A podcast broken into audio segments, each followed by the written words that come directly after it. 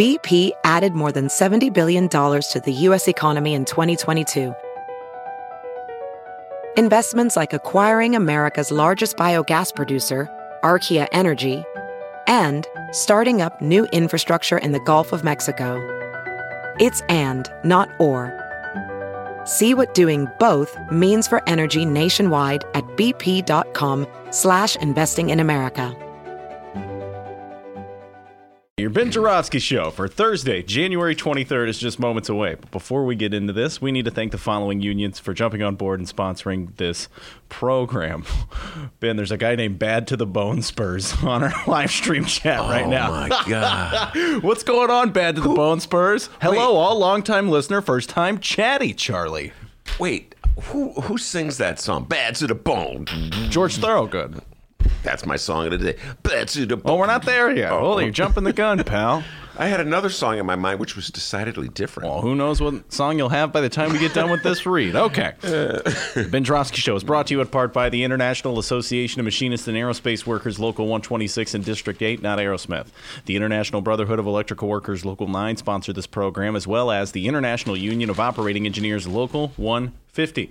A giant thank you to those unions for jumping on board and sponsoring this program. And, of course, today's Ben Joravsky Show uh, featuring a live streamer Bad to the Bone Spurs is brought to you by our good friends at the Chicago Federation bone. of Labor. Ben, let's hit him with that song of the day. Uh, you know what? I'm going to go in a completely different direction Oh, today. wow. Hanging around, hanging around in the doo doo froo. At the doo doo fru? I don't believe there's. At the doo doo fru. Those are the words there. I there. can't remember the next words. At the doo doo fru. Do you know what song that was? No, hanging around. Hanging around. uh, da, da, da, da, da.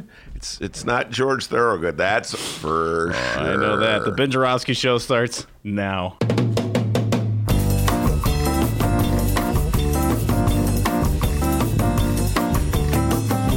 It is Thursday, January 23rd, and live from the Chicago Sun-Times Chicago Reader Studio on Racine Avenue, this is the Ben Joravsky Show.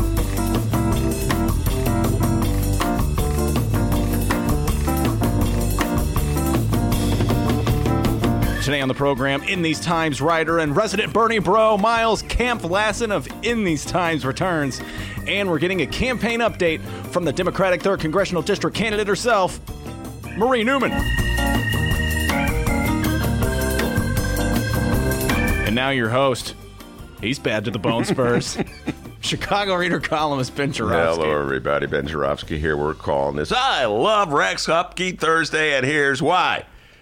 Rex Hupke, of course, is the uh, Tribune columnist. I was reading this right before we went on the air. He was going, focus, concentrate. The guy is so hard on me, folks. If you knew how hard he focus, put that bagel away. That's correct. Uh, anyway, but and then I'm going to go, gee, man, did you read Rex Hupke? He's hilarious. Dude is funny, man. Yeah. I'm just going to read you the opening line here. This is Rex Hupke. He's a columnist for the Tribune. You know, everybody knows I'm really hard on the Tribune editorial board. It's lost their freaking mind. They're so far right, they're falling off the planet. And jump shot Johnny Kass, who's the number page two columnist, he loves that MAGA hat, right? He's got that MAGA hat. He's got a little MAGA hat tattoo. But they do have some uh, liberal columnists. I got to say that Rex Hupke is very good. This dude is funny, man. Here we go. Uh, okay, it's like sarcasm. I got to explain that. You know, as the stupid impeachment trial of our amazing President Donald Trump moves forward in the U.S. Senate, there's one looming question the doggone deranged Democrats keep asking.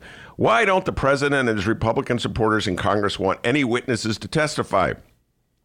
It's a zany question, of course, because the answer is simple. Because what more do you need, snowflakes? And it goes on from there. Very funny stuff. He's breaks up. He's a fight. What more? Come on. The president says he's innocent. What more do you need? Here's another line from today's Sun Times, which was summing up uh, yesterday's uh, proceedings uh, that was going on uh, in the Senate while we were on the show. Uh, several GOP senators said Wednesday they'd seen no evidence to support the allegations against Trump even though just 24 hours they had rejected subpoenas for witnesses and documents. just think about that, folks, for a second. They'd seen no evidence against uh, Trump. Yeah, you haven't seen any evidence against Trump because you rejected the possibility that any evidence could be presented to you. It's hard to see what you say you don't want to see. Well, if that makes sense, and it does make sense. Anyway, bizarre stuff, man. Just believe him because we like him and we don't like you, and plus we're scared of him, and he tweets. Trump, how many tweets did he sh- shoot off yesterday? D. It was some amazing tweets. He was in uh, Europe, and when the, when the the Senate proceedings were beginning, he was just firing off tweets. We're shocked about this. And in the middle of it, one of the yeah, we were shocked. That's our that, as Dennis likes to We're say, surprised by this. That's our president. One of the tweets, of course, he took time to uh, you know show his support for Bernie. Every now and then, he loves to just show some support for Bernie in the hope that uh, Bernie Bros out there are dumb enough to believe that he really cares about Bernie. And I stand up for Bernie Bros. D. I say they're not that dumb. Yes, okay. you. Yes, you do. I always say that they're not as dumb as Chicago voters. Uh, That's kind of a backhanded compliment there. They're not that dumb. They're not as dumb as Chicago voters. Okay, that's even more of a. Ba- Chicago voters, remember, were really mad at Rahm, and then he put a sweater on. Hi, I'm putting a sweater on. Oh, he's such a nice guy. I think I'll vote for him. Shout out to Kyle Young on the live stream. He says, "Oh, Ben, giving a Valley Girl accent to mimic what sarcasm sounds like." That's kind of how I do it. Thank you, Kyle. Anyway, uh, so. Uh, so Bernie Bros are supposed to think that uh, you know whatever uh, when Donald Trump uh, tweets out uh, something in defending Bernie, he's uh, on their side. When of course everybody knows Donald Trump thinks that Bernie's the easiest candidate to defeat, which is why he's trying to play that rift to as best he can. And that brings me to the rift itself. This has been on my mind. I can't get it off my mind. I know all my friends of the Democratic persuasion keep telling me, Ben, move on, Get, just forget about Hillary Clinton and what she said, but I can't. D. I just can't shake it. All right. Now, of course, this uh, we have Miles Conflassa and loves Bernie. He's going to come in. Probably going to talk about the Bernie uh, Hillary riff. We're going to talk about what's going on in Iowa right now with Miles uh, from these times. But it's just like some of the things embedded in what Hillary Clinton said. It, it just uh, rubs me wrong, particularly because I've been covering Chicago so long. So let's think about it. I'm doing this off the top of my mind. Hillary Clinton said nobody likes Bernie. Right. That's what she said, and he can't get anything done. And by the way, a lot of people tell me that. Oh, Ben, I'm not going to vote for Bernie because he can't get things done. I've had a couple people t- say that in this very uh, in this very room, not this room. I think it may have happened yesterday. Yes, a couple times. ben, I'm not going to vote for Bernie because he can't get things done. Yeah, and this is something that's said about people in Chicago all the time. Well, you know, all they do is complain. They can't get anything done. This has been said for years and years about liberals, reformers, independents in Chicago. All they do is complain. They can't get anything done. And I don't like them. That's the other thing. Just like with Bernie, they don't like them and they can't get anything done. Those are the two things. Well, first of all, number one, they don't like you if they really don't like you because you're making them look bad because you're pointing out how inconsistent whatever policies they're promoting really are. So they don't if they don't like you and it's I don't know how much they like or dislike you or really what relevance it has anyway. If they don't like you, it's because you're making them look bad. And if you can't get anything done, it's because you have no power. Bernie's to the far left of absolutely everybody in Congress and Senate, or definitely in the Senate, and so he couldn't get anything done because there was nobody any anybody anybody any way remotely like him in a position of power to, to ally with him. So his role was to point out the inconsistencies and failings of the, like the centrist proposals at best that the Democrats were putting up with, or the right of center compromises that they were agreeing to. That was the role he had. So it's like can't get anything done. Of course he can't get anything done. He's like the one lefty guy. What do you want him to do? Like, you know what? I'm gonna I'm gonna get stuff done by abandoning every principle I have and just agreeing to watered down, diluted centrist stuff. There, I just got something done.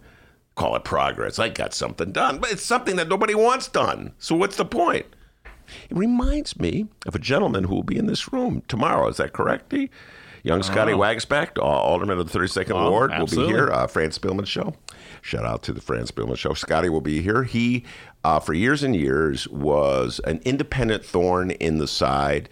Uh, first, Mayor Daley, then Mayor Rahm. He was the guy who was not afraid uh, to speak out against policies he disagreed with. He voted against the parking meter deal. Remember that, Dean? one of five who actually uh, dared to vote against the parking meter deal.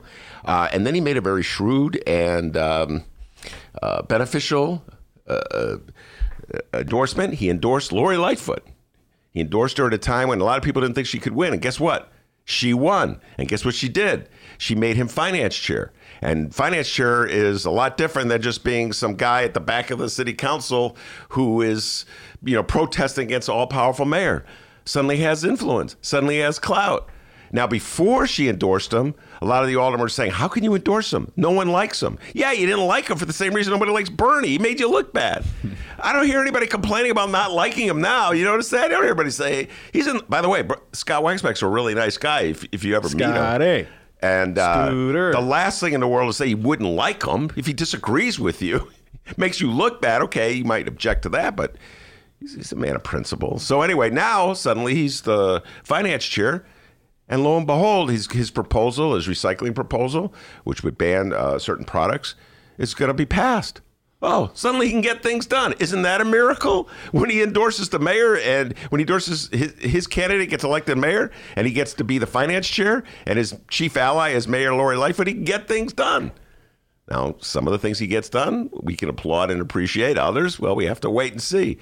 But this notion that somehow or other, if you're a critic, if you dare to speak up against the powers that be in your own party, uh, you're not likable or you can't get things done, just points out how frivolous most politics is today. We got a great show today. Miles Conflassen will be here. Yes, as I already said uh, in these Times Reporter, he just he was in Iowa last week. Miles Complasson. Yes, uh, he was. Miles Complasson. Uh, yes, or it's Camp Flasson. Camp, yes, get it right. Uh, he'll be in here, and uh, we'll be talking about David Sirota Gate. That's something that's on my mind. David Sirota, uh, an old buddy of mine. He's a former journalist, and now he works for Bernie. Uh, he big big write up about David in the New York Times yesterday. He's at the sort of the center of the Bernie Biden dispute over Social Security. So a lot of political talk with Miles. Uh, Marie Newman is going to be in the studio. She was uh, she's on the front page. Well, ten. I don't want to. I don't want to steal what you have to say in your news updates. so come uh, on. Marie Newman will be here. She's running uh, for Congress against uh, Dan Lipinski. Man, that's a showdown. Uh, that's a really bitter showdown there in the third congressional district. Sort of like, where's the Democratic Party going? Uh, that's a Democratic primary, and Lipinski is sort of the last of the uh, far right Democrats. I mean, yeah. So uh, who was it yesterday? They were saying that Democrats have a big tent. Well, to keep uh, was it uh, March? I can't remember who was in yesterday saying that Democrats have a big tent, but somebody was saying the Democrats have a big tent. I'm like, well, that's a, an enormous tent if they allow uh, uh, Danny Lipinski in there. Uh, so uh, Marie Newman will be in the studio in a little while. But before we do any of that, the young man from Alton, the man they call the doctor, with the news. Hey, were you talking about Mayor Rahm a minute ago? Yes, sir. Take a chill pill, man. No, I will do. Hey everybody, how's it going? Let's find out what's happening in Chicago and or Illinois this afternoon. Our Illinois governor is on the downstate hustle today, making it two times, two times in one week that JB Pritzker has been out of the city of Chicago. Way to go, sir. Keep it up. we got to talk those downstaters into that fair tax, and you hanging in Chicago every day ain't going to cut it, bud. Absolutely. He began in Marion, Illinois. He visited the Heartland Kids Early Learning Center to discuss investments in early childhood education. Then he was off to my neck of the woods, the 618, to a college that I dropped out of because it was really hard Southern Illinois University, Edwardsville. He's speaking on Rebuild Illinois and investments in the school. And later, he'll be at the Vivian T. Adams Early Childhood Center in East St. Louis to once again talk about early childhood investments. So, to any of our downstate listeners, yes, that portly, friendly looking fella you saw at your local Schnucks grocery store wearing one of those North Face no sleevey vest things very well could have been Governor J.B. Pritzker. I'm glad he's down there, aren't you? Yeah. I agree with what you said. He's he's uh, be, has to be a presence downstate because downstate votes are going to be key for that fair tax, uh, and he has to re- allow folks downstate to know that he's their governor too. yeah. So let's stop hanging around, just hanging around Chicago. I so got a yeah. lot of Facebook friends downstate, and uh, boy, they like making fun of Governor J.B. Pritzker. So he's got to get down there and start touring, you know? well, you know, the fair tax will help them, presumably, unless they're enormously wealthy. I know you have a lot of wealthy fan uh, friends from downstate, right? Oh, yeah. We're balling. Yeah, All so uh, uh, the fair tax would help them as well. But there's this notion that somehow or other the fair tax is just a Chicago thing. Uh, and when, that's a notion that's promoted by the folks who are against the fair tax. So, uh, yeah, it's important that uh, Governor Pritzker sh- uh, show a presence. And we were giving him credit yesterday, you know, that uh, he's a little different than Bloomberg, the other uh, billionaire, Yeah. uh, in that he gets out there and hustles and meets people and greets people. And so, yeah, good sign for JB. You know, just I'm feeling JB Pritzker these days. I think as a governor, um, I mean, I guess I appreciate him most of all because he cut through the uh, the reefer bill, although. Um, there was a story in today's paper about the CHA. We'll get into that later. As you know, there's still some uh, things that have to be tidied up with uh, the, the, the legalization bill, but got to give him credit for that. And uh, this would be the portion of the uh, local news segment when I would maybe refer uh, JB Pritzker to a nice place to eat downstate. Yeah, I can't, dude. They're all awful. Chicago has the better food, without a doubt. Hope what you about packed a lunch. and shake? Steak and shake. Yeah, that's awesome stuff there. In other state. Arby's. Oh, now don't get me started on Arby's, all right? Love me some Arby's. All right, another statewide news, and get ready for a classic Ben Joravsky show interview tease after this one. We have an update on what the Chicago Sun-Times and Tina Sfondeles is calling the highest profile and most competitive Democratic congressional primary in Illinois the third congressional district race. Things got heated in the Chicago Sun-Times editorial boardroom on Wednesday between incumbent third congressional district congressman lowercase d Dan Lipinski and challenger Marie capital D Newman. And no, I'm not talking about how things get heated here in the sauna, also known as the Chicago Sun-Times Benny J studio. It's just really hot in here. Who was it yesterday? Was peeling off? Was it Rod Sawyer? I mean, God, it's hot in here. Everybody. Yeah, Maya on Tuesday too. It's hot in here. I'm just talking pure political tension, people. Tina Sfondeles continues. Representative Dan Lipinski is still licking his wounds over Democratic challenger Marie Newman's wish two years ago that he have a quote painful election night. Mm-hmm. During Wednesday's editorial board meeting, Newman said Wednesday that she has one regret about that remark. That she didn't say it to his face. Oh, it's on, Benny J. Yeah, uh, today's Sun Times grudge rematch uh, is the headline, and the story accentuates uh, this remark uh, that uh, Marie Newman. That's kind of funny that uh, Dan Lipinski.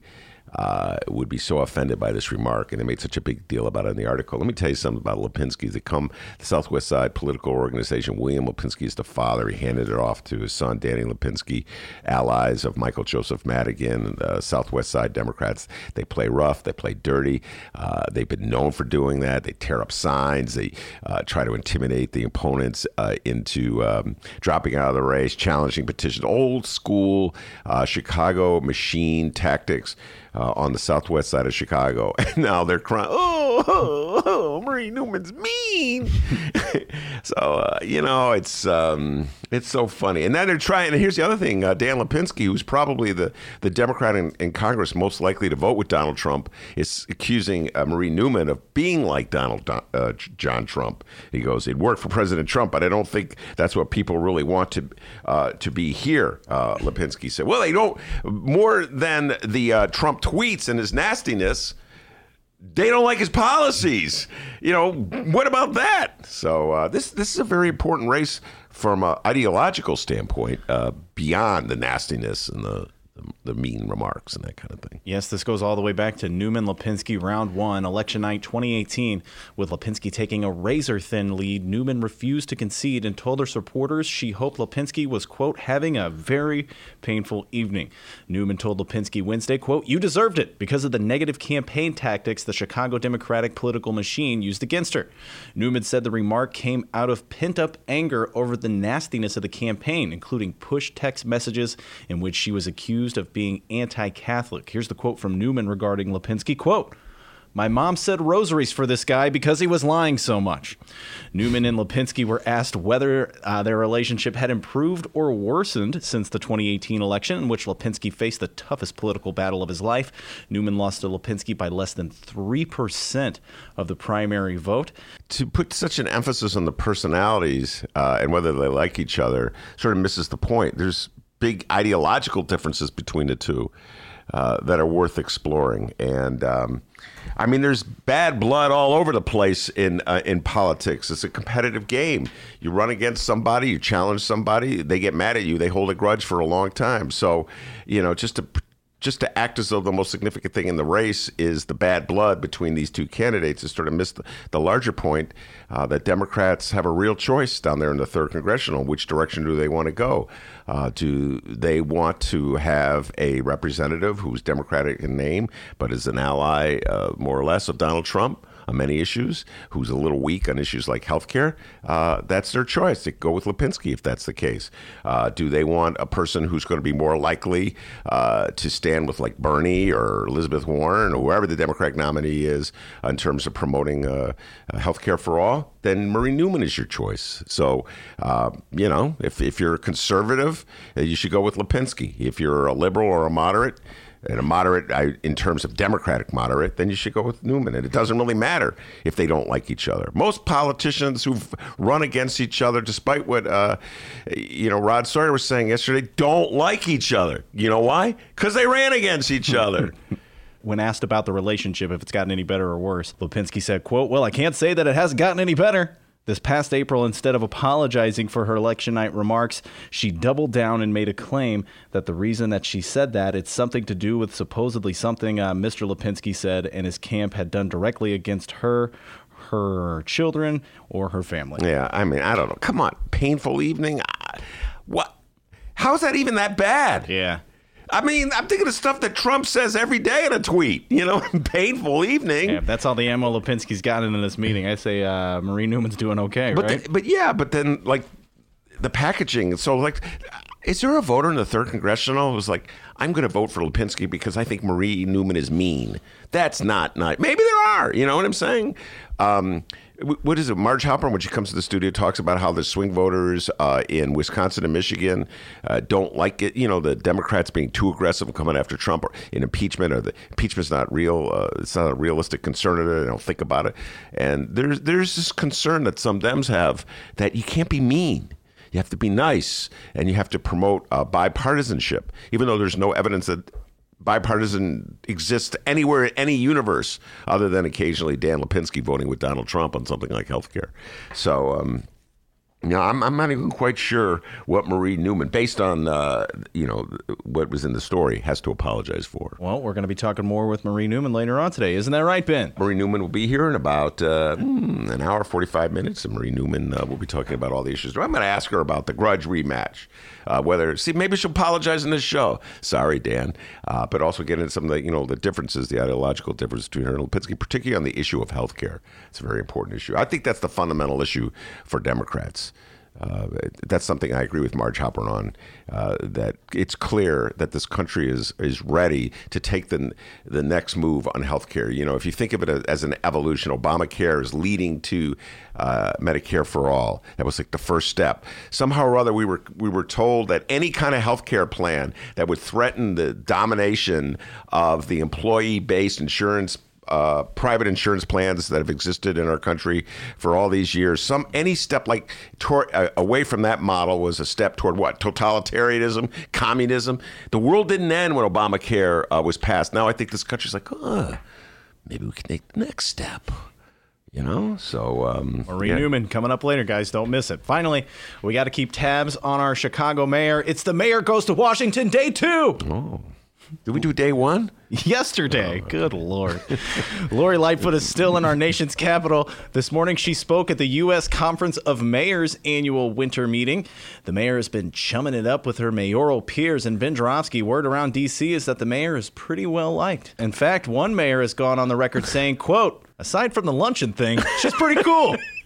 Well, that would make her different than Bernie. Remember, nobody liked Bernie. Uh, everybody likes Lori. Okay. She loves luncheons, everybody. Yeah. For those wondering who Mayor Lightfoot is backing in the upcoming 2020 Democratic presidential primary, well, Illinois Politico was wondering the same thing.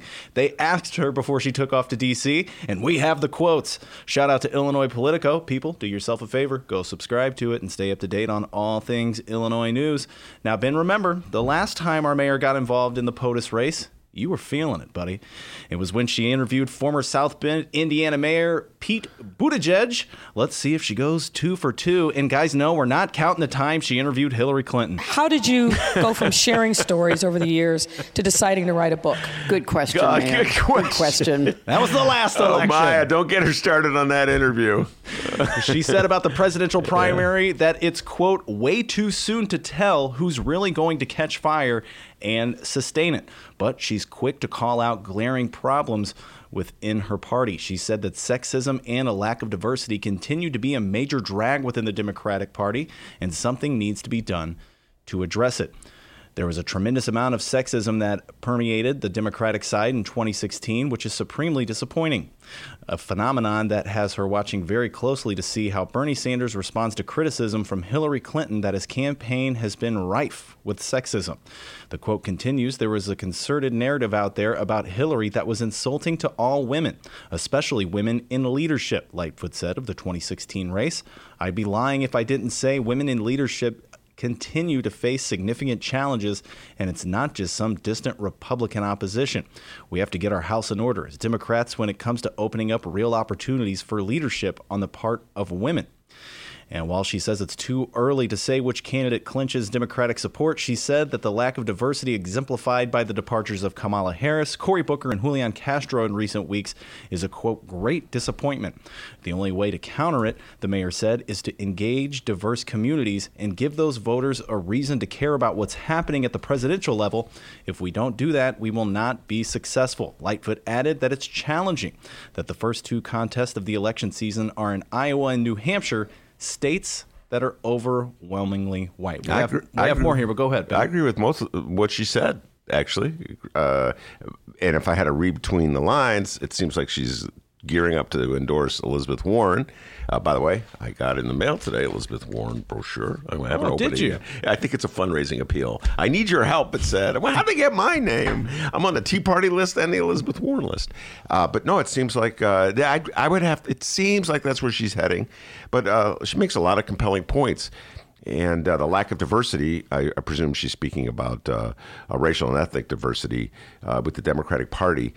I, th- I really believe whoever is the nominee should uh, nominate uh, a black woman as uh, running mate. I've said we were talking about that yesterday with Rod Sawyer and, Monroe Anderson. I just I believe that's the way to go for the Democratic Party. Uh, I think it's easy to overlook the base, and and I keep tripping over this this central question: um, Why did black voters not go to Cory Booker or Kamala Harris?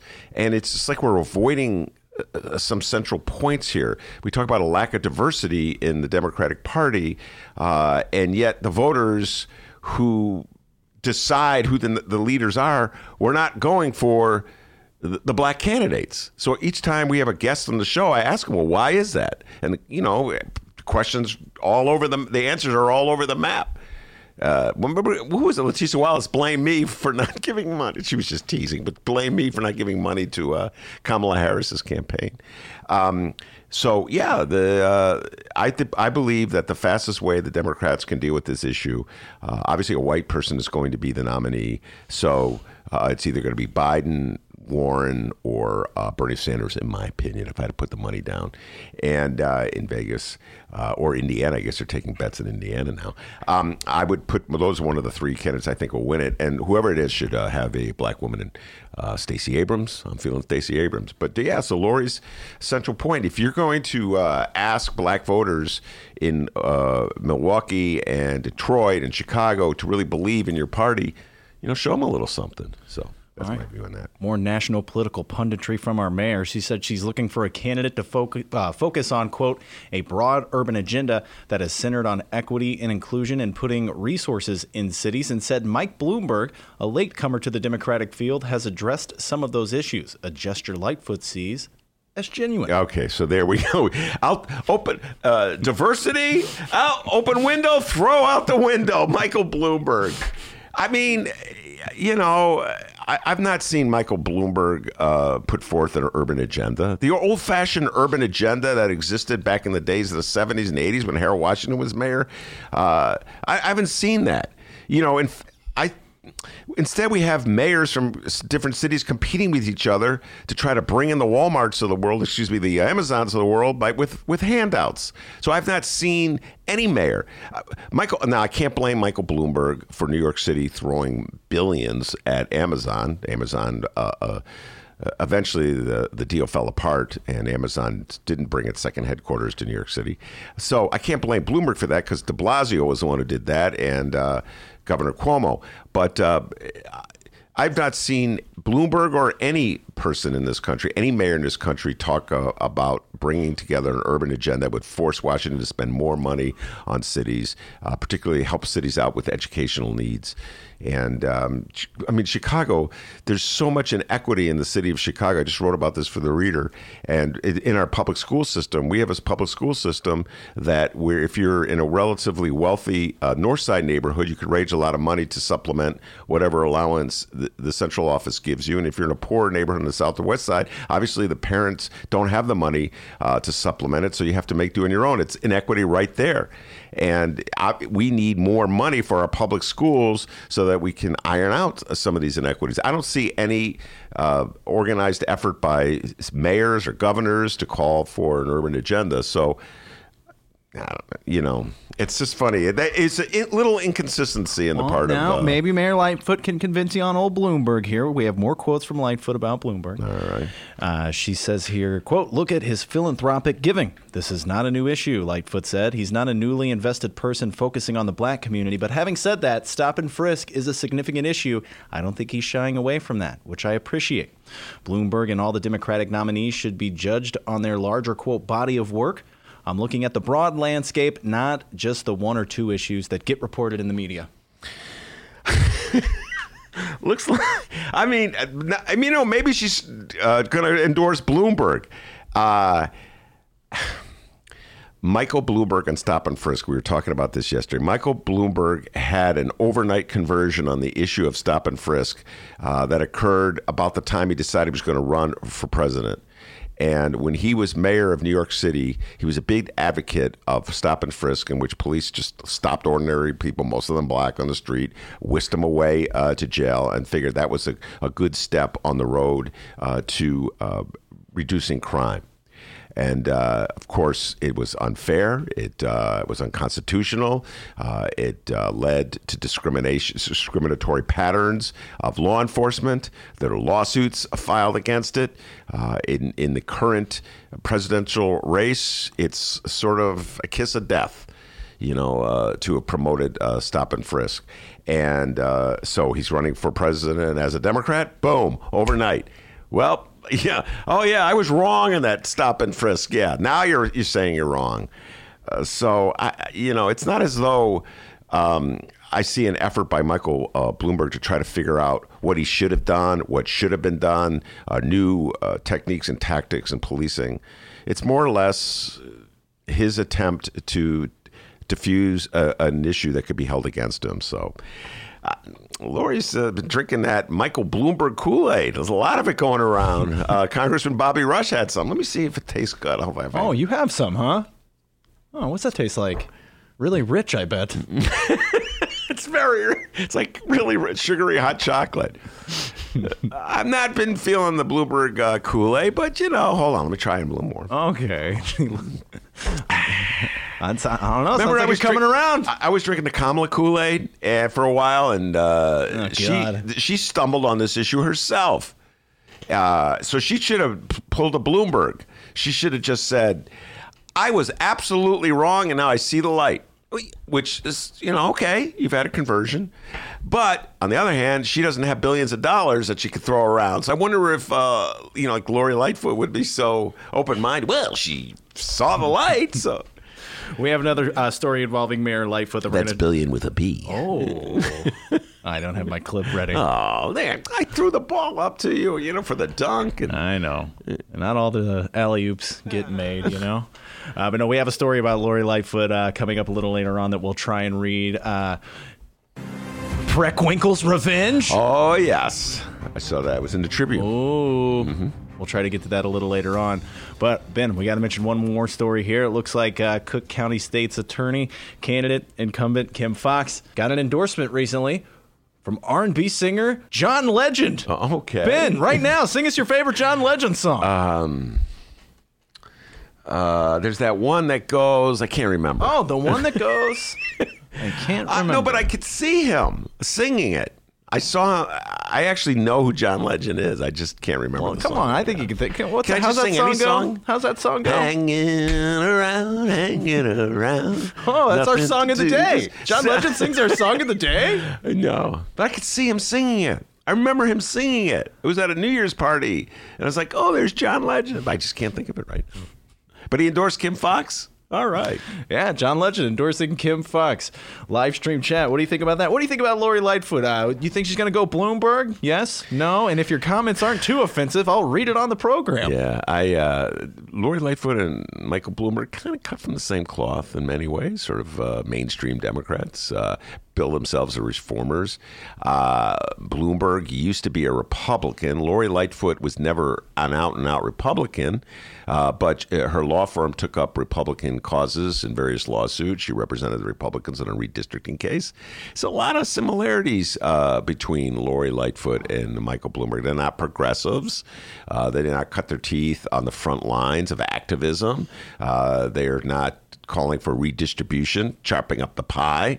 Uh, you know, they're they're not going to be part of a grassroots uh, collaborative coalition anytime soon. Uh, I can't see either one of them wanting to have to do anything with Bernie. Uh, and uh, so, you know, Lori Lightfoot's already uh, signaling her distaste for Bernie by concentrating on um, some of the more extreme Bernie bros out there who give Bernie a bad name. So you know, uh, I see that uh, Lori Lightfoot and uh, Bloomberg have a lot in common, even if they're, mm, I'm sure their bankrolls aren't the same. I'm yes, sure. that's billion with a B. Ah, well done, my man. Well done.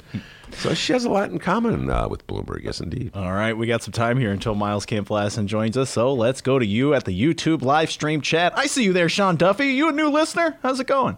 All right, uh, Kyle Young weighed in. Kyle says, "Come on, Ben, really call Bloomberg out for his cynical BS." He didn't say BS though. By shouting that Bloomberg is a cynical BSer. Yeah, well, it's pretty cynical. I have to give. Who said that, Kyle or Sean? Kyle. Yeah, well, you're right. It is cynical. It's very cynical. Uh, you know what's funny? It's people always flip the switch. They go, "Well, Ben, you're cynical." Uh, when I point out how somebody's uh, behavior is cynical, and uh, but no, in this particular case, you're right. Uh, overnight, D, I remember it was like overnight. He gave he gave a speech at a church in Harlem. I want to say, or maybe uh, maybe it was in Brooklyn. I can't remember. It was a church, a black church in New York City, and he said, "I was wrong about stop and frisk." It wasn't even like a you know like an evolution like you know like a year before he was at a symposium on crime uh, criminal justice and he goes you know i've been really thinking about this. I've been reading articles about this. No. In fact up until the moment he decided he was going to run he was still defending stuff. So you're right. Kyle you're absolutely correct. There is something cynical about it. Um, but you know, it's politics, man. You know, he's running as a Democrat, so he has to move away from it. So I'm going to look on the bright side. All right, I want him to I, I, don't want the Democratic Party to be embracing stop and frisk. So if he realizes that his political uh, future uh, is on the line by embracing it, and he uh, walks away from it for that reason, I'll accept it. Okay. Similar with healthcare, by the way. Look at all these candidates who won't take the strong stand on healthcare because they think it's not in their best interest, politically speaking. If they learn, if the Democrats move so far to the left that it's clear that you have to get the nomination uh, by professing to believe in health care for all. You watch, Amy uh, Klobuchar will be suddenly saying, you know, my uncle Billy, who was a this firefighter, excellent Amy Klobuchar impression I'm hearing right now, was believed in health care for all, and suddenly I see the light. You know that'll happen. You know I was wrong. Uh, I thought she was in the building, guys. Whoa, Ben, you aren't going to believe this. Rex Huppke has responded on Twitter. He's listening. Wow, Rex, Right on, man. That was some funny stuff. He said, Wow, I've only ever celebrated I Hate Rex Huppke Thursday. This is even more fun. Appreciate the kind words, Ben. Uh, you're welcome, Rex. It was funny, man. I was, again, it was true. True story. I'm sitting here. It was about five minutes to one. Dennis is yelling at me, Rex. If you know Dennis, you know what he's like. Hurry up. Pay attention. We got Kyle on the line, man. And um, no, I'll do it in my Valley Girl go. Hurry up. Yeah, that's me. Uh, anyway, so he's like, I'm, I, but, but man, are you reading? Rex Huppke's hilarious, man. I'm laughing out loud. He goes, stop concentrating on Huppke and get down to business. Shout anyway. out to our good friend Pat Whalen for keeping us uh, current in the moment on the Ben Joravsky the myth, show. The legend Pat Whalen. Where's he do that show, D? He does the sh- uh, the show at uh, Can, right? The Can Studios. Mm, I love how you're uh, on top of things. I think he's got it coming up next week. I want to say Can TV. Yes, next uh, week. Brianna Whalen, a different Brianna than the one online, uh, will be his partner in crime at that show. We got to get him in the studio and talk about it. and we got to get Rex Huppke on the program as well. I'm going to reach. I'm going to get my producer who uh, books our shows to. Uh, to Who's out. that? Me. All right, let's see here. Going back to the YouTube live stream chat. Thanks again, Rex, for weighing in. That was awesome. Uh, Brianna weighed in here. Uh, she has a great question. Well, first off, she says, "Sounds like Lori Lightfoot is endorsing Bloomberg. Elites of a feather stick together." Well, uh, yeah, yeah, but then I, I don't know. I kind of sense a little Elizabeth Warren uh, in it too. So looks like she's covering her bases. She's ready to go either way. But one thing is for certain: doesn't look any love for Bernie there. Okay, man, I'll tell you what. Uh, perfect timing. Miles is in the studio to get his thoughts on what, whether Lori Lightfoot would ever endorse Bernie. It's so clear um, that uh, the mainstream of the Democratic Party and I guess if you're the mayor of the city of Chicago, you constitute mainstream of the Democratic Party, really doesn't want. I know that doesn't sound that radical, but they really don't want Bernie Sanders uh, to be the nominee. And let's be curious if he wins the nomination, how are they going to respond? I always say this, I put it in print. They always tell me, Ben, hold your nose and vote for whoever the Democrat is. And I always do that, Miles. I always vote. We'll see if the Lori Lightfoots of the world practice what they preach. And Brianna asks a really good question. Since we're talking about booking people on the show, Brianna says, "Hey, when are Atiba Buchanan and David Seaton and Mark Sims returning to the show?" Uh, excellent question. Mark Sims will be returning next week. Thank you for asking. I love Mark Sims. I was just talking to him last night. And I, I Atiba, David, let's bring them back next week as well. I love them because there's uh, Atiba Buchanan is one of the most knowledgeable people I know about uh, Trump and impeachment. Uh, and David Seaton knows a lot of stuff too, but he's also to the right a little bit. He's not afraid to, uh, you know, let his Joe uh, Biden uh, flag fly. So love having him on. A little bit of an ideological debate when they're on. So get him on for next week. So there you are. That's what's going on locally. Shout out to everybody on the YouTube live stream right now. If you're listening on the download, boy, you are missing out on the party that we have Tuesdays through Fridays, 1 until 3 p.m. Central Time on the Chicago Sun Times YouTube channel. You should join us live sometime.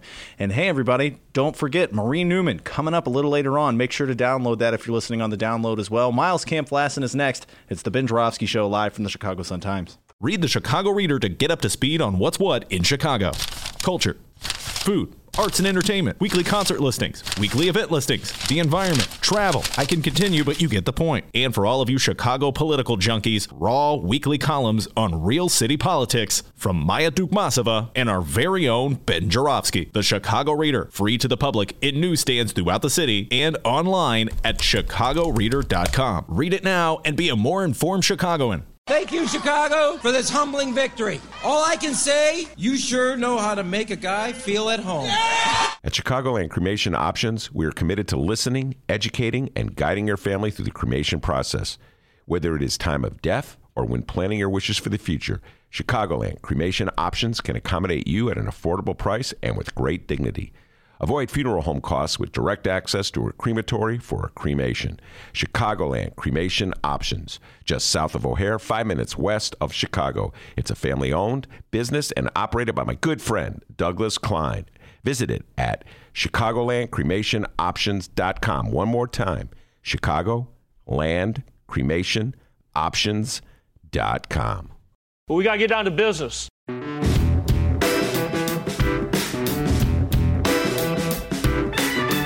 Welcome back to the Ben Joravsky Show, live from the Chicago Sun Times. Miles Kampf-Lassin in the studio in these times, uh, ace reporter, also unabashed Bernie supporter. Uh, we didn't have any Bernie supporters in the studio yesterday, D. We, Oh. It was um, Elizabeth Warren Day on the Ben Joravsky Show yesterday, and Joe Biden Day. Oh, yeah. Uh, and I just have to tell you this, Miles, the way it goes. Uh, in our little world, uh, most of our listeners who follow us uh, on the live stream are Bernie supporters.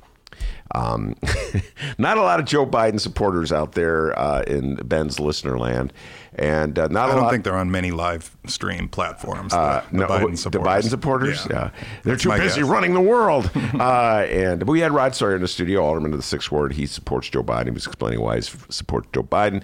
Uh, Marj Halperin was in the studio yesterday, Indivisible Chicago. Uh, she was she was wearing a big Elizabeth Warren button uh, right on uh, cue. I, by the way, got an Elizabeth Warren uh, fundraising uh, solicitation in the mail. So uh, I'll maybe share that with you later in the show. Um, but everybody's down on Bernie in the party. And Dennis, the astute observer, always says it's because he's in the uh, top of the poll, so they're turning on him. They ignore him when you know they just try to pretend he's not there. Just So like when Biden was on top, touchy feely gate. what? You know what I'm talking about, Miles. There was a lot of uh, you know clips of him right, right Oh, after he touchy announced. feely. Yes, Yeah. very good. Yes, yes.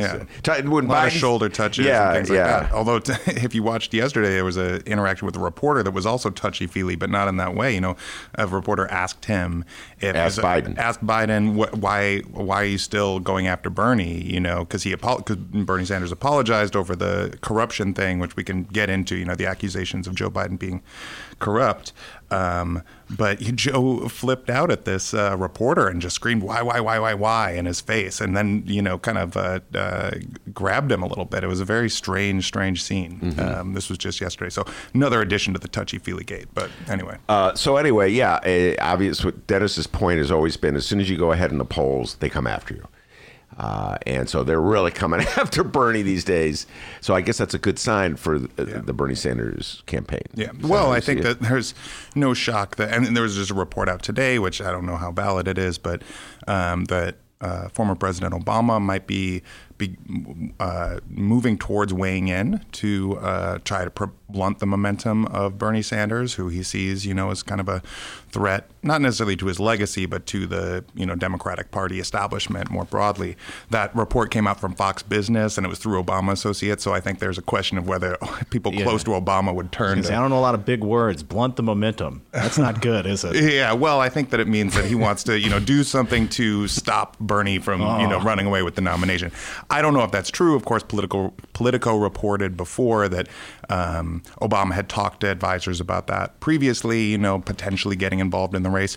You'd think that you know if Barack Obama was really concerned about this primary, you know, turning the Democratic Party in a direction he found objectionable, the way he would interject would not be through campaign or, through aides talking to Fox Business. It would be through him endorsing his former vice president, who's in the race, who he, you know, still has not done. Of course, Joe Biden's explanation for that is I asked him not to, which to me is mind-boggling because either it's a lie or it's the Yeah. stupidest move possible. Why would you not want Obama's endorsement in this primary? So anyway, but yes, I I think asked him not to. No, I don't want your endorsement, even though it would pretty surely guarantee me the Yeah, nomination. It's it's wild, but I think that of course this is the the case. Dennis is totally correct. This is what happens, you know, when dynamics of the race changes. Oppo dumps come down. You know, the thing about this is that the opposition research that they're dumping, or the you know the attacks, are just so you know without substance. There's very little to them. I mean, Hillary Clinton coming out and saying nobody likes him, and you know it's all a bunch of baloney, and he has no accomplishments.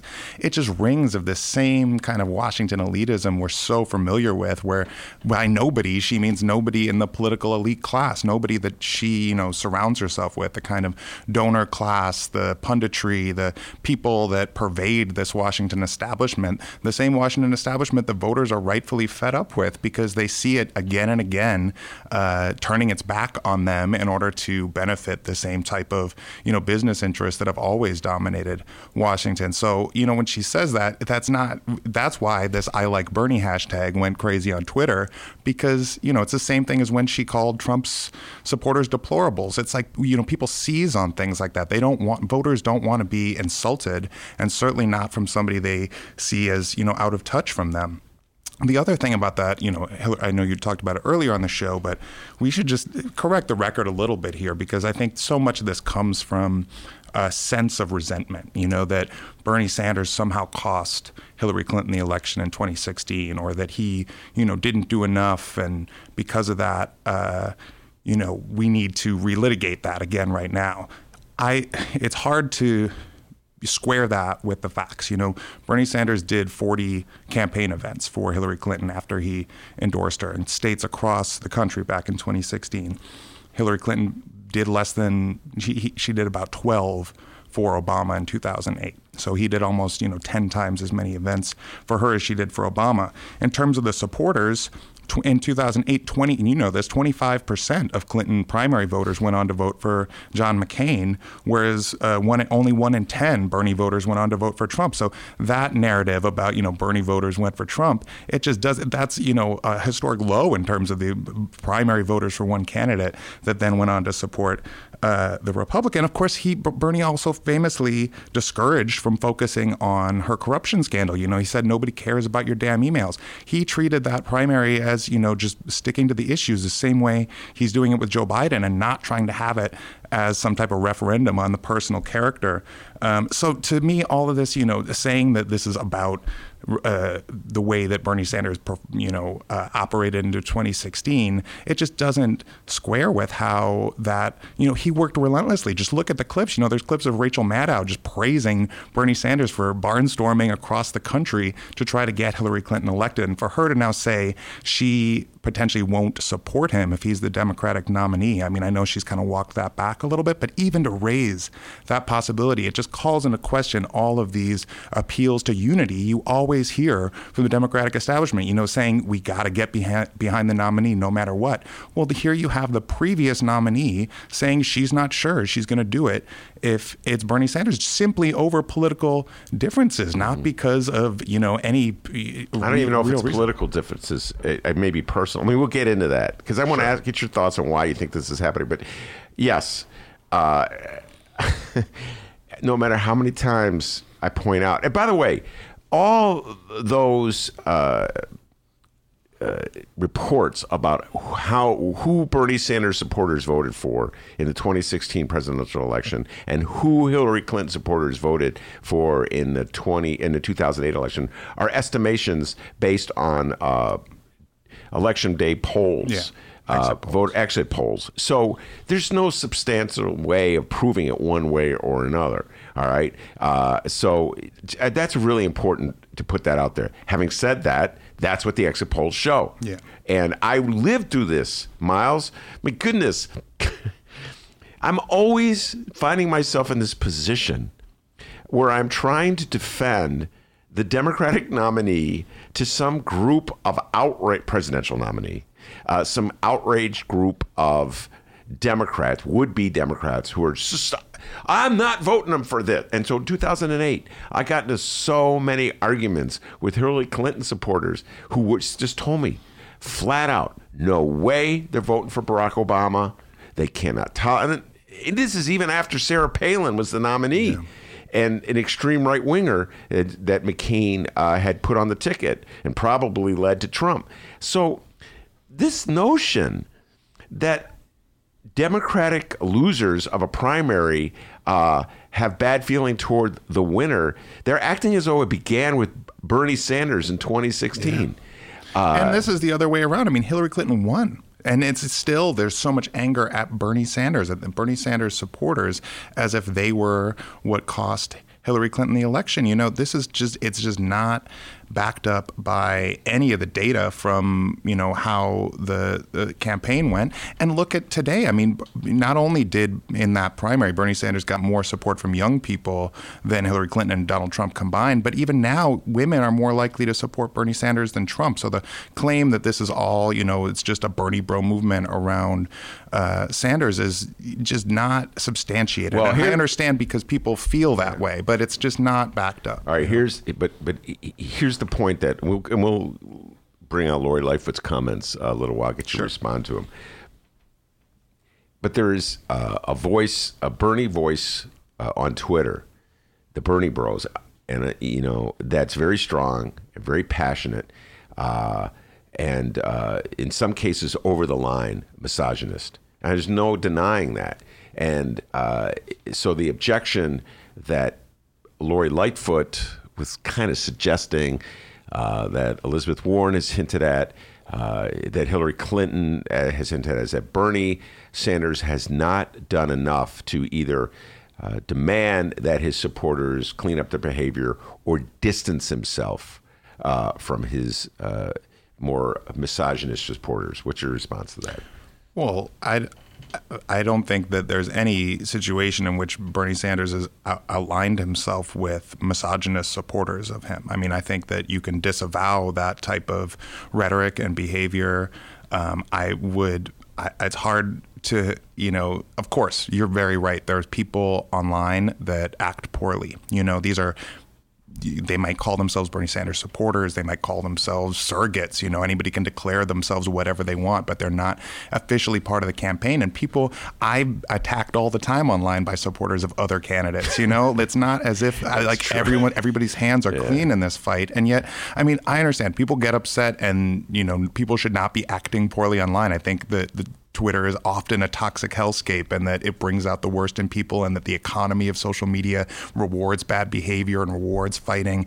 That is not representative though of the actual democratic electorate or of, you know, the where the country is. I think Twitter is a powerful tool, helps to push out information. Of course, it's great for journalists to pick up on stories and everything. It's great for organizing skills as well to build up, you know, coalitions, things like that. But it is not politics. You know, politics does not happen that way. I've been at the doors, you know, I, I, I do canvassing, I do outreach, I do organizing work outside of journalism as well. And I will tell you that, you know, talking to people in real life in their homes, you know, at their doorsteps, you get a completely different view of how people are, uh, you know, experiencing this primary campaign, that they're responding to issues and policies that dr- dramatically and directly impact their lives. And it is not, you know, highfalutin arguments. And I'm not hearing, you know, people who tell me that they support Bernie Sanders talking about how they won't support. You know, it's it's not that type of.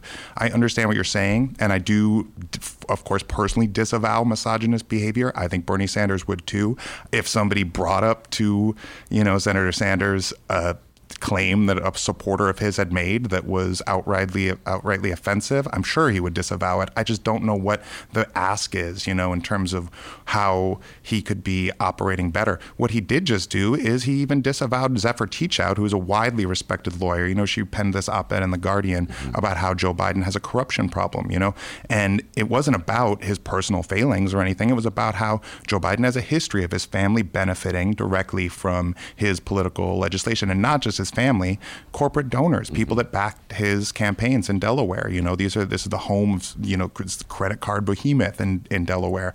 These companies are being lavished with you know tax breaks and positive legislation after they've donated to Joe Biden's campaign. Zephyr Teachout has you know fought uh, tirelessly against corruption, and she put out this op-ed that then you know got uh, put out by a campaign surrogate. It's not as if Bernie Sanders wrote this op-ed, but I think it was completely factual, you know, what she wrote. But he disavowed it because he said, you know, I don't want people to um, think that I'm calling Joe Biden corrupt. You know, he was like, I, I want to focus on the issues. So Sanders, I think, has a long history of disavowing behavior he personally finds objectionable. I just don't know what more is, you know, he should do in in terms of, of reining in. Uh, bad supporters online because I don't think see other candidates doing that either, right. and I'm often on the other side okay, of it. Before we, I, am just gonna before uh, I move to my next question, just say I happen to be very cynical uh, in this regard. No, wait, time out. That's I, I'm not the cynical one. I'm just calling other people cynical. I have always a little issues uh, when some uh, a supporter of one candidate uh, goes over the line and rips the opposition uh, and then the candidate himself So said, "Hey, wait a minute! Sure. I always believed that it was orchestrated by the campaign." Uh, so that's when I hear you say what you just said. I just kind of that's where I'm coming. I'm like, uh, sounds like the Bernie Sanders campaign uh, had uh, Zephyr write this, uh, or I'm. Sh- the issue is did Zephyr run the essay by the Bernie Sanders campaign before release, and then they disavow it. But I, am going to take it a different direction, uh, and follow up on this point. There was an essay in the in the Sun Times by a conservative columnist, S.E. Cupp, uh, who's has no uh, candidate that she supports. She's a conservative, although she hates Trump. Uh, and she was mocking Democrats who are upset because, lo and behold, a political fight is breaking out in the primary. And her point was, it's a primary. Uh, this is what happens in primaries. It gets ugly All right, then you have to bring the party together, but that's it's a primary. Jimmy Dore, who I'm a fan of, I don't agree with everything he says, but uh, Jimmy Dore has a podcast. He's to uh, he's to the left, and I find him enlightening in many ways. He's always going on and on about how Bernie. Dennis doesn't allow me to swear. Should just say, "Fuck you, Biden, you're a scumbag." Da, da, da, da. Just tell like it is. And his says Trump showed it works. I don't know if you ever heard Jimmy Dore in this. He, Yeah, he- yeah. These riffs he goes on. Trump now. All the Republicans hated Trump. They were afraid of Trump. Uh, no, no, they hated Trump. They denounced Trump. He won by denouncing them, and now what? They love him. Ted Cruz is afraid of him. Yeah, Marco Rubio, Yeah, they're all they're standing by him, uh, voting to deny uh, evidence at the impeachment trial. We even talked impeachment Yeah, We'll get to it. But so you know, maybe Bernie should stop disavowing. The Zephyr Teachouts of the world or David Mm-hmm. I kind Sirotas of, the world. I, I kind of agree. I mean, he certainly hasn't disavowed Sirota. He's still on, on the campaign, but I do. I mean, I kind of agree. I think that everything in that op-ed about Joe Biden should be fair game because I will tell you one thing: if Bernie Sanders does not bring it up, if Elizabeth Warren doesn't bring it up, if another candidate doesn't, you know who will. Donald J. it's, Trump. And, and it's going to be Trump. And it's not. Look, we haven't even talked about Hunter Biden, and I'm not just talking about Burisma. Just there's so many, you know, personal issues with Hunter Biden. We know he's, you know, refusing to pay child support for this, you know, after this paternity test revealed he was the um, father of this, you know, stripper from the dancer from the strip club. He's also, you know, long history with alcohol and drugs and everything. And, you know, these are his personal issues. I think that those are personal issues, but they will not be treated as personal issues by Donald Trump.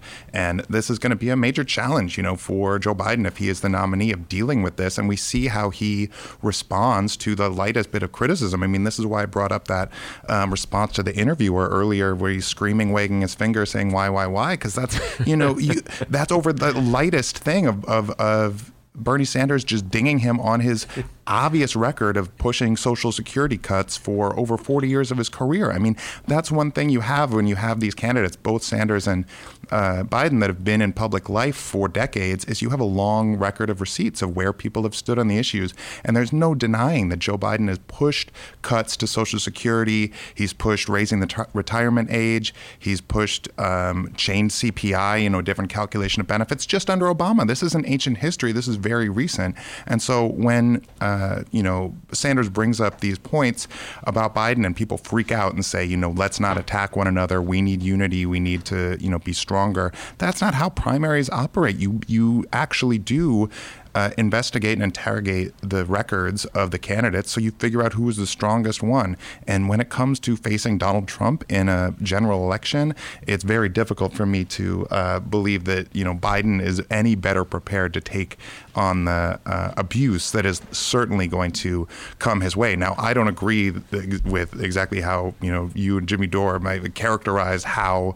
Bernie should go after Biden, but I think that it is completely fair game to talk about these conflicts of interest he's had and his record cutting social programs, not just Social Security, but Medicare and Medicaid as well. So, I mean, that's that's how I feel about it. I think this has been a very light, you know, primary has not been much fighting actually over uh, in between campaigns.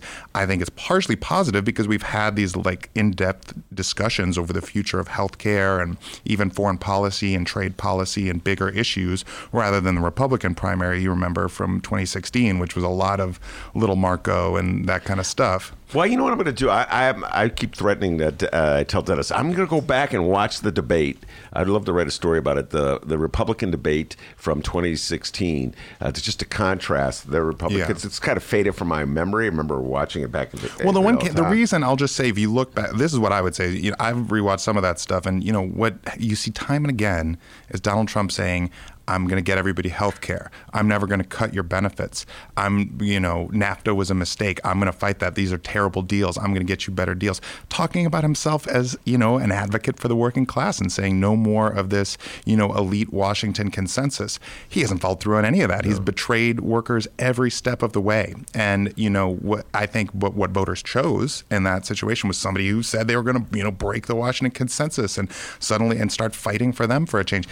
That's what voters voters want. And when I, you know, have talked to voters, which I've talked to a lot of them, they are excited by the idea of universal health care. They're excited by the idea of canceling student debt. They're excited by the idea of actually, you know, dealing with climate change in a way that protects jobs and, you know, raises wages. So these are the kind of things that I think are going to actually be beneficial for the Democrats to occupy that space rather than what Joe Biden is selling, which is a return to normalcy. Well, I, I uh, again, I'm I have a more cynical interpretation.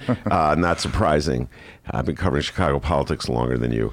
Um, what what Donald Trump approved in, uh, in 2016 is that uh, politicians are more generally rewarded for lying. Yeah and that the public really isn't paying attention that much. They're not looking at the record.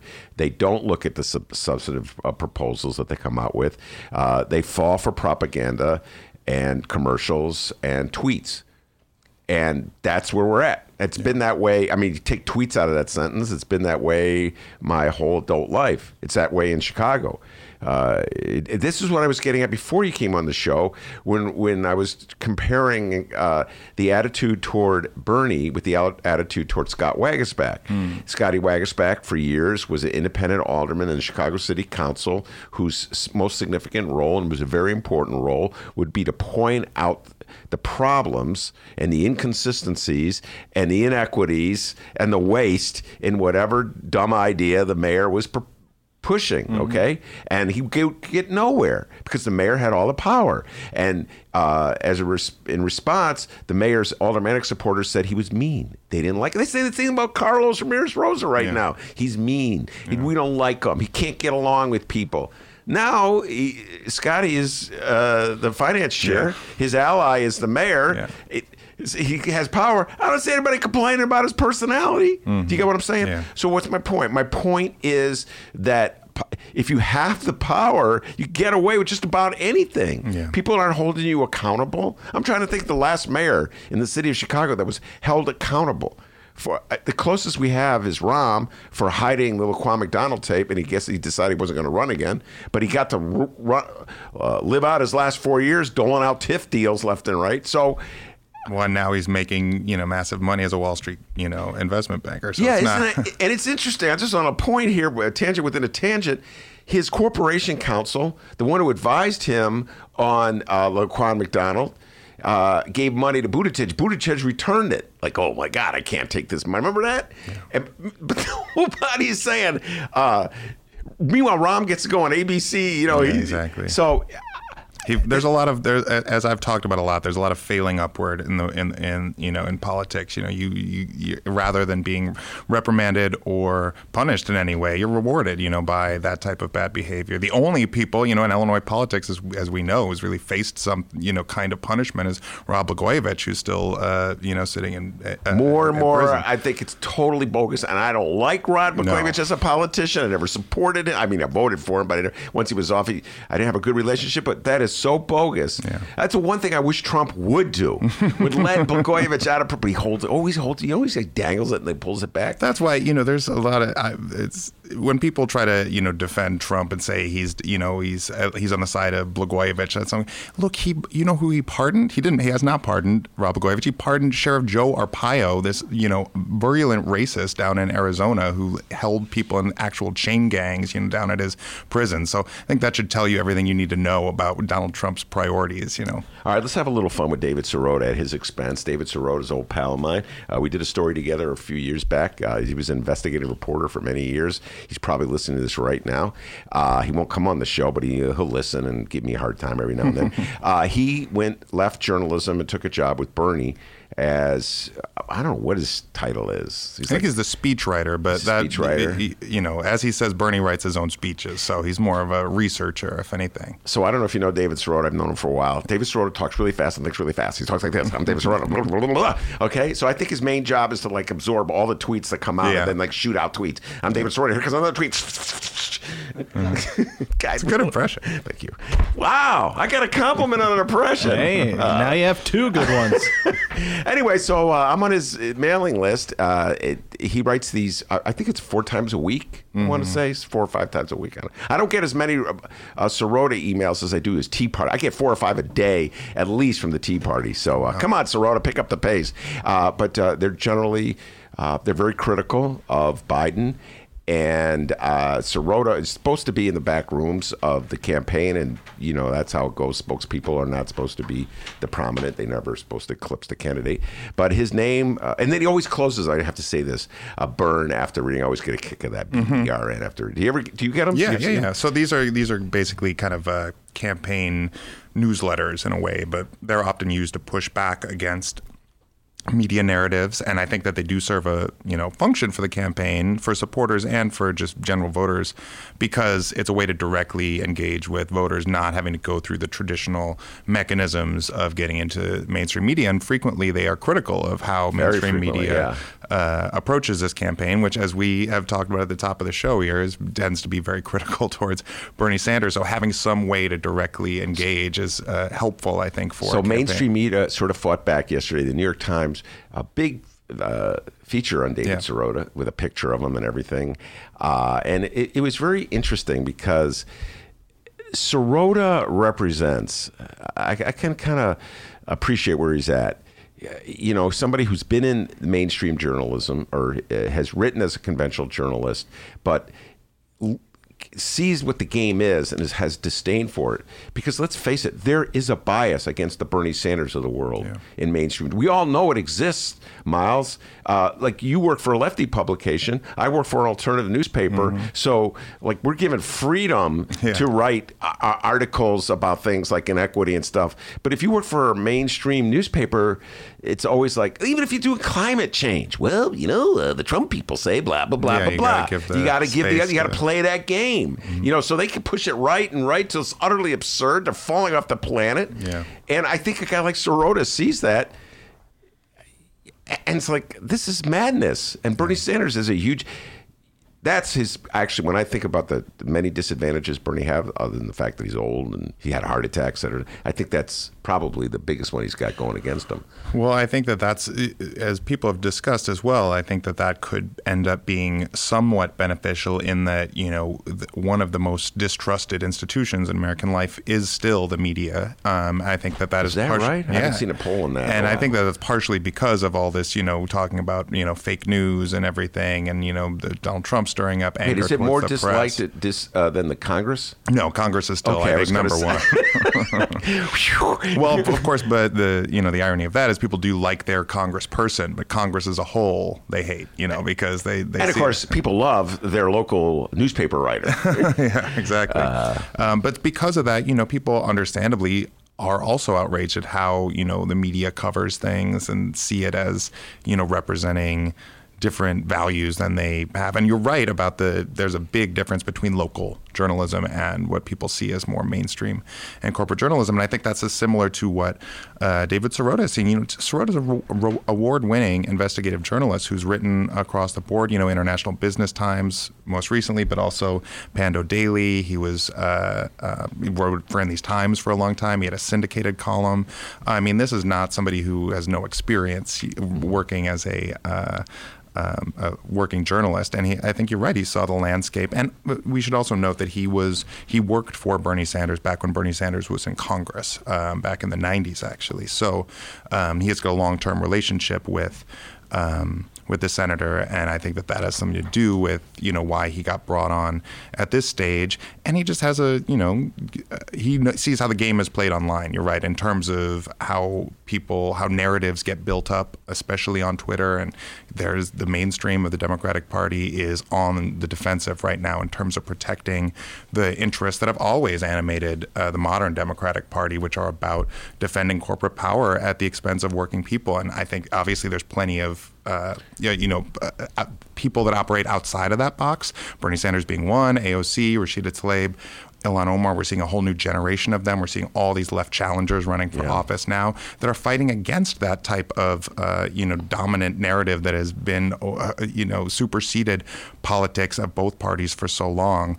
Um, and Sirota has definitely tapped into that because he's covered a lot of these left wing campaigns and the you know efforts to have a more redistributive uh, and equitable politics in America. Well, and yeah, I think you're onto something there because typically uh, Democrats uh, look to the mainstream media uh, to sort of support them uh, when they when they call it. The, the, notion is if you play the game fair, mm-hmm. Uh, if you're honest as you can be, uh, the mainstream media will sort of support or endorse your general claims if they just like objectively siphon through the evidence say well this person makes a good point uh, and that will have a resounding impact and what Trump showed in 2016 is that he is he and his campaign were greater than the mainstream media because mm-hmm. so much of the mainstream media and their just conventional reporting was constantly showing like how Trump uh, I just think of one New York Times article after another about Trump's bankruptcies, his business failings, uh, and then uh, the Access uh, Hollywood tape emerged, and the guy won anyway. Yeah. And so suddenly it's like the mainstream media really doesn't matter that much. And so Bernie's like, F that, man. I'm blowing it up. I'm going outside it. Exactly. And I think it fits in with a long term. And you'll see you see that in all the videos. His campaign is producing more than any of these other campaigns. They have massive amounts of views. These are, you know, videos they create speaking directly to voters. But I mean, back when he was mayor of Burlington, he had like a public access show yes, where he, he just like talked to voters, which is. you ever seen it? It's very strange to watch. Yeah. oh my God. A little bit embarrassing at times. He should uh, accentuate that. I don't know. There's something f- funny about it. You know, I'm talking to little kids. Well, yeah. Did you know? And it's like the kid is, who is this guy? But I think that's, I mean, that goes to show he's somebody that wants to um, kind of work around the traditional barriers that are set up by the media structure in America. And that's been one thing that Bernie Sanders, he's written for in these times about it. Bernie Sanders has long written about these, the, the challenges facing people that are, you know, advocating a politics that is not mainstream, you know, mm-hmm. outside insider politics, not you know. Uh, kind of the independent approach to viewing um, policymaking. There's just so many barriers that are in place right now that prevent those voices from being heard. Uh, and now we're starting to see, you know, shows like this, but also, of course, there's things like Jimmy Dore and Kyle Kulinski, and even now, like The Hill has The Rising with Krystal Ball, who's a really great uh, leftist pundit. You know, there's there's different avenues to getting that uh, that out, and I think that what the Sanders campaign is building is a way to do that through a presidential campaign. And I think what's important about it too is that it's not just you know David Sirota talking to you all the time. It's especially the videos they put out are centering the voices of the people least talked about in our society, and these are generally poor you know, working class people, people of color, people, you know, he had an incredible video about the Immokalee workers. These are largely undocumented Latin workers in Florida that are picking tomatoes that have just faced so many abuses that organized and fought back and won new rights. I mean, these are the kind of campaigns that we rarely see represented in any mainstream media. And yet, you know, when you can use a presidential campaign to provide a platform to uh, amplify those voices, I think that shows a different approach to how media and politics intersect. And I think that that's a hopeful thing about what's happening right now is that there are new avenues to uh, to get that kind of word out. All right, Miles, I have my next guests are in the studio. It's getting kind of crowded in this studio. We could probably have a, a poker game or something. Uh, and and uh, we're going to bring them on. But before we do, uh, want to give you uh, opportunity? Anything uh, articles you want people to know yeah, about? So, uh, uh, I just uh, we just published an uh, article I edited uh, yesterday by Max Sawicky, who's a long progressive economist, worked at the Economic Policy Institute for a long time. That really goes into detail, um, kind of demystifying this debate over Social Security between Joe Biden and Bernie Sanders. Oh man, so, we didn't even talk about that next week. um, yeah, so I, I really recommend people check that out. we have a number of really great articles on the website website right now. We also, in these times, is now partnering with a new podcast. Well, it's a podcast that's been around for a while, but the partnership is new. It's called Working People, and it's hosted by uh, Maximilian Alvarez, and it's a really great kind of Studs Terkel like podcast where he just talks directly to working people apro- across the country about the issues that they're facing in their daily lives. So we just started up that. You can see, you can find that uh, through our website as well. So please uh, check that out. You can follow me on Twitter at, at Miles K Lassin. Um, and yeah, I'll and talk that's to you all soon. L A S S I N. That's right. And don't be mean at the tweets you sent them, all right? Uh, I can I can handle you it. can handle it, all right? All right, Miles, thank you very much. Every Thursday on my show, Miles comes in and we talk to issues a day. I guess next week we'll take a deep dive into Social Security. And another thing that nobody ever talks about, the we always talk about the, the divide between uh, Ber, uh, Bernie and Joe Biden on Social Security. How about the one on Elizabeth Warren and Biden on the bankruptcy bill? That's something Oh, yeah. that doesn't get nearly as Oh, yeah. much attention because Elizabeth Warren did some great.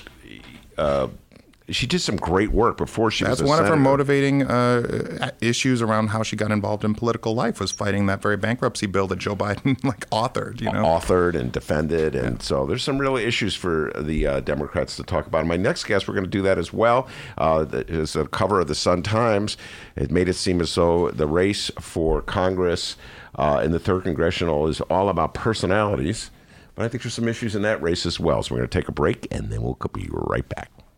Read the Chicago Reader to get up to speed on what's what in Chicago.